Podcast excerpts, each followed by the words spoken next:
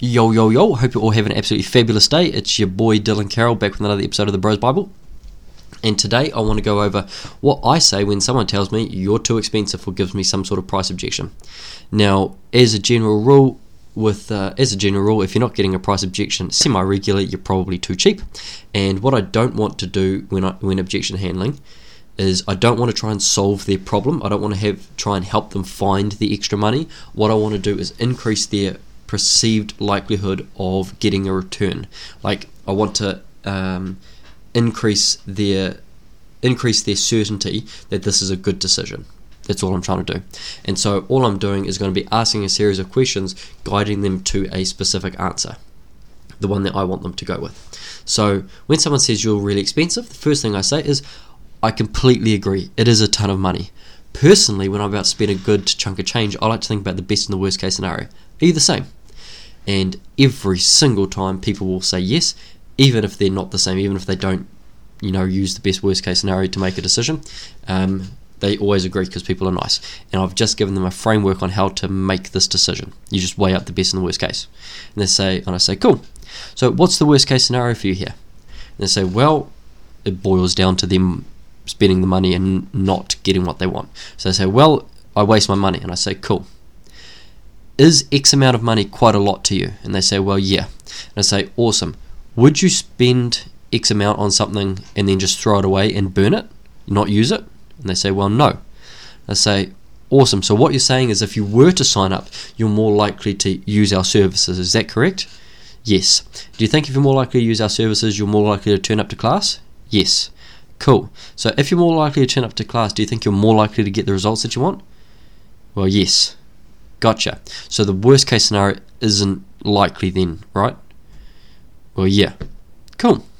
So I've just handled the worst case scenario. I've given them a series of questions that only have one particular answer, um, and give, guided them to the conclusion that if they sign up, because it's a lot of money, they will probably use our services, and because they probably will use our services, they will probably get results. Well, you know, there's a high likelihood of them using our service and a high likelihood of them getting results.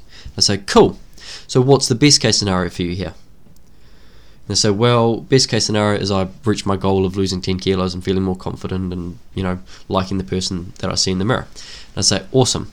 And if that happened and it was a starting point for a lifestyle change, it would be worth it, right? Well, yeah. I say, cool. So let's be real. The X amount of dollars isn't going to change my life at all, but it might just change yours. If all this program did was help you get to your goal and kickstart a lifestyle change, would it be worth it for you? Yes or no? Well, yeah. Awesome, come on board. Simple as that. That's probably my favorite price objection. I give them a best and the worst case scenario to help them make a help give them a frame to make this decision. I walk them through those four questions to start with the worst with the worst case scenario, basically showing them that if they were to spend, you know, 80 bucks a week on the studio, um, they're definitely going to use it because and they say, "Yep, cool." I say, "Awesome." So best case scenario, if everything that I'm saying is correct, and we do help you lose that weight, and we do help you feel good about yourself, and we do help you, you know, um, you know, your mental health and all of this stuff, would that be worth it to you? If you could snap your fingers right now and have those problems go away, how much would you pay for it? And the answer is always a ridiculous amount of money. And I say, awesome. So it would be worth it for you then, right? Right. Come on board. So I'll go through that one more time just to make it kind of clear. So, hey, you're really expensive. I completely understand. It is a ton of money. Personally, when I'm about to spend a good chunk of change, I like to think about the best and the worst case scenario. Are you the same? Say, well, yes. Awesome. So, what's the worst case scenario for you?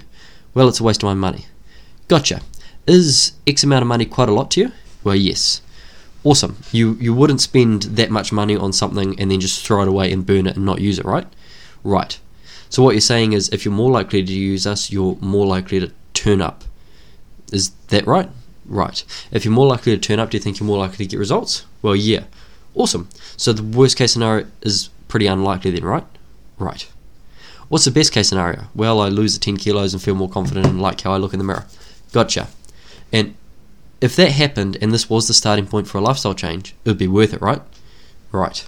So let's be real. The X amount of money isn't going to change my life at all, but it might just change yours. If all this program did was help you kickstart a lifestyle change and got you to your goal, would it be worth it for you? Yes or no? Yes.